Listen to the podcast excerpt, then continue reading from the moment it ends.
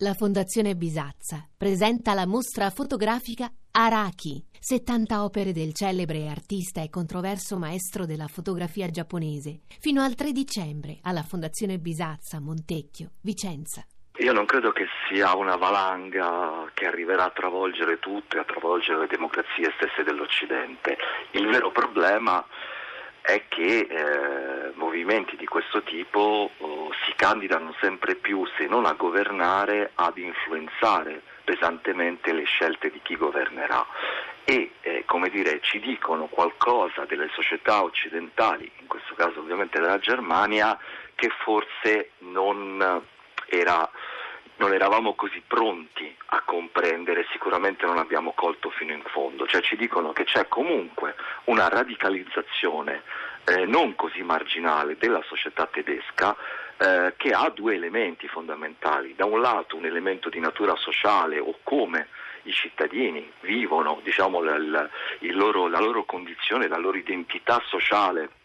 rispetto al passato, cioè una sorta di annuncio di declino nelle vite di molti e l'altro che vuol dire magari povertà, vuol dire magari eh, i mini job che hanno preso il posto della piena occupazione, che garantiscono lo stesso un salario, ma per arrivare al salario di 4-5 anni fa o qualcosa di più bisogna mettere insieme due o tre occupazioni, che vuol dire che la propria vita è completamente stravolta, e dall'altro una questione che dire, accompagna la crescita di questi fenomeni ormai negli ultimi vent'anni in tutta Europa e non soltanto in tutto l'Occidente, possiamo dire che è una, eh, un quesito quanto al senso di sé all'identità più profonda che in Germania assume la forma di un quesito sull'identità culturale, quindi un movimento come l'AfD strizza l'occhio anche ai nostalgici, ma anche quindi diciamo esplicitamente ai neonazisti, c'è poi da dire che nell'Est esistono eh, fratellanze, gruppi eh, neonazisti piuttosto radicati che hanno ormai una presenza che è data dalla fine, addirittura certi da prima della caduta del muro, ma comunque tra i giovani, ma che è data sicuramente dalla riunificazione tedesca, che sono estremamente eh, ramificati e organizzati e se non sono i, i loro genitori eh, nostalgici diciamo, di un regime autoritario, sono i loro figli cresciuti in questo clima che oggi votano per l'estrema destra, però diciamo più complessivamente una parte dell'opinione pubblica tedesca che sente che dentro il contesto internazionale, la globalizzazione, la sfida globale e quant'altro, eh, come dire, si ha,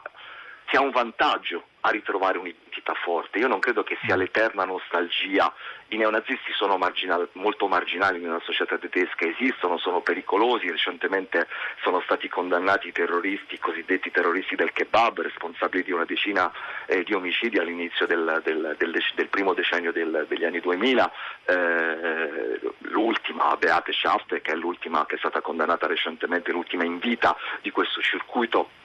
gli altri si sono suicidati, eh, è stata condannata a pene molto, molto, severe. Il neonazismo è una minaccia, ma il partito esplicitamente neonazista che si chiama NPD nelle ultime elezioni, nella, nelle ultime elezioni europee ha preso circa l'1% dei voti. Il problema è che qui c'è il segnale di una radicalizzazione di una parte dell'opinione pubblica tedesca, non è un caso che metà di questi voti vengano eh, dal partito della, di Angela Merkel e dai socialdemocratici, c'è un pezzo di società che non si sente rappresentata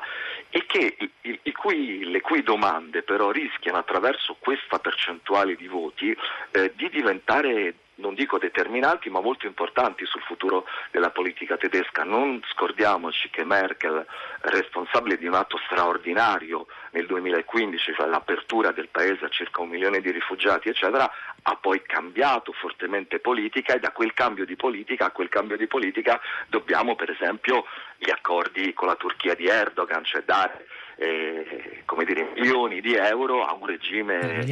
di, di fatto, esatto, di fatto illiberale purché non ci porti qui il problema, cioè impedisca a persone eh, la loro libera circolazione. In realtà è una scelta politica in netta controtendenza rispetto a quella che le viene oggi attribuita come la principale causa delle emorragie di voti, e cioè certo. l'apertura delle frontiere tedesche. Ma perché no? si è cercato di frenare proprio questo, perché come veniva giustamente detto a livello locale ma anche a livello nazionale, in qualche voce anche nel governo stesso, gli esponenti sia della, del cristiano democratici sia della SESU eh, bavarese hanno apertamente criticato quella posizione eh, della Merkel e hanno in qualche modo accarezzato gli umori peggiori dell'opinione pubblica che poi però ha preferito votare quelli che dicevano le cose più dure, cioè l'AfD. Non dimentichiamoci, altro elemento, che una parte dei quadri dell'AfD compreso Alexander Gauland, questo personaggio che era uno dei due candidati alla cancelleria, responsabile di quelle frasi oltraggiose qualche giorno fa, cioè di aver detto